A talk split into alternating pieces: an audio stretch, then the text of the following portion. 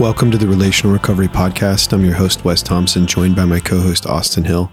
Today, we're in part three in our conversation. We hope you enjoy.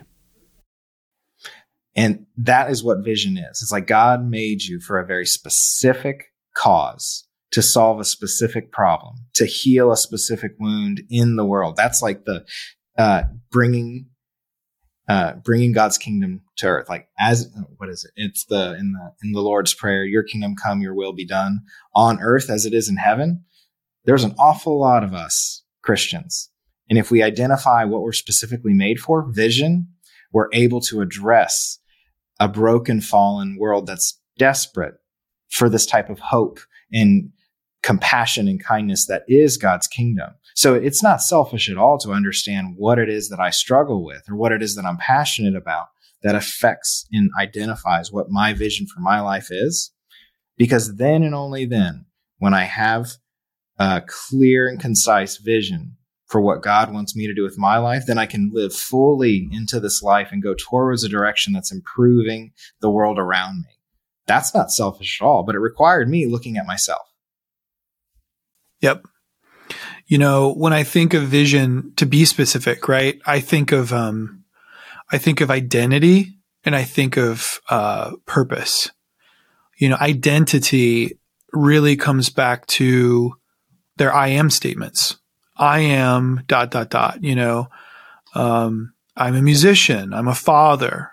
I'm a friend. I'm a husband. Um, I I am I'm an, you know, I love, I'm, I'm someone who loves to read. I'm someone who, who loves to sit with people. I'm someone who loves to be presented with, with, with problems and, and being able to, being able to think through solutions to those problems. I love to talk with people who feel stuck and being curious about what, what might be the root cause and how to get from A to B. Um, and that's really led me to this purpose statement of, you know, I'm here to help people wake up to what's true and good and beautiful. Um, now I can take all of that, right? Wh- which was off the top of my head. I've done work to clarify some of that, right? And I can take all that and I can say, God, I want all of that to be. And this is a, I'm not saying I do this perfectly. I struggle with this every day. Um, but, but but I can take all that substance. Those are clear concise, direct statements that I do believe about myself. And I can, I can continually offer those to God and say, God, this is yours.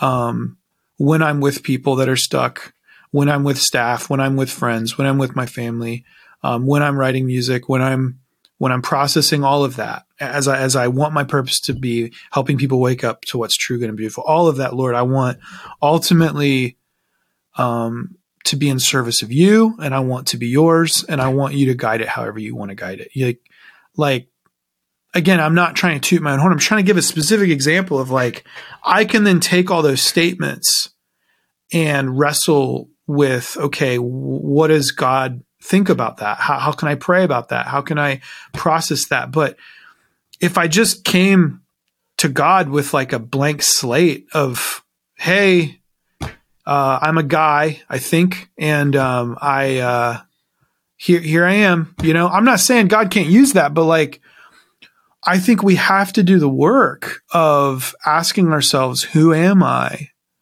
Where am I going?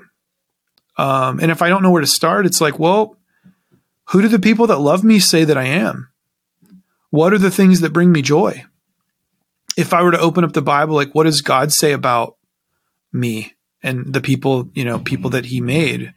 Um, where am I going? Like, what, what does it mean to be uh, a good human being?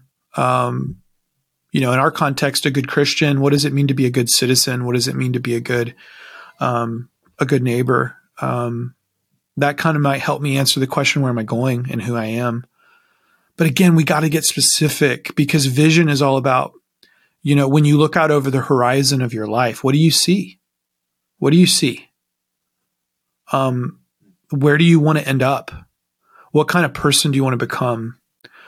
And I think it's fascinating that, um, we don't give this enough thought because I, I, I, know in my life and I know in the people that I talk to, it, there's a fascinating phenomenon that happens where in one breath we'll say like, you know, what matters to me most is God or what matters to me most is my family. And then we will make decisions and we will exude behaviors that contradict that within a day. And what that shows, you know, a guy in the refuge will be like, you know, I, I want to live my life for Jesus and I'm, I'm going to change the world and I'm ready to go. And then they'll leave and the next week, they will um, be back in the throes of addiction. And, and we'll look at that. And I'm, I do not mean that judgmentally, but some of us look at that and we say, what happened there? And it's like, well, there wasn't enough time and work done to integrate that belief, that thought, that, that, uh, into, into, it didn't go deep enough into their core and into their heart to really, to really, um, change behavior and to really, um, it wasn't integrated into their life yet you know, and these things take time and work. Mm-hmm. And what you're pointing out and like identifying is why, like some of the why do people do that? It's when we have a stated value or a, say like this is how I want to live, and then I live something opposite to it, I'm going to feel some kind of pain because I'm not living up to the values that I say are most important. And th- that's why a vision is imp- is so critical to being able to make decisions for for my future. So I, I know we've talked a lot about like the idea of what vision is and why it's important. And I think uh, there's a couple of like one easy thing that we kind of that you just went went through really fast was like what are some I am statements. I know that sounds weird, but if if somebody were to just try to identify 30 I am statements that are specific to who they are, like I I am a father, I am a husband, I am a believer in Jesus. Those are very gentle. Like that's true of a lot of people. So what are what are specific things? So it's like I am a present father with my kids when I'm around them. So I got more and more and more specific. And that's the that's we want to find what those statements are. Start broad and keep digging down deeper and deeper and deeper. And I you're able to identify is that what's most important to me? Do I want that to be the defining a defining statement of who I am? Thanks for listening to this episode of the Relational Recovery Podcast. We'll be back tomorrow with part four in our conversation. We'll see you then.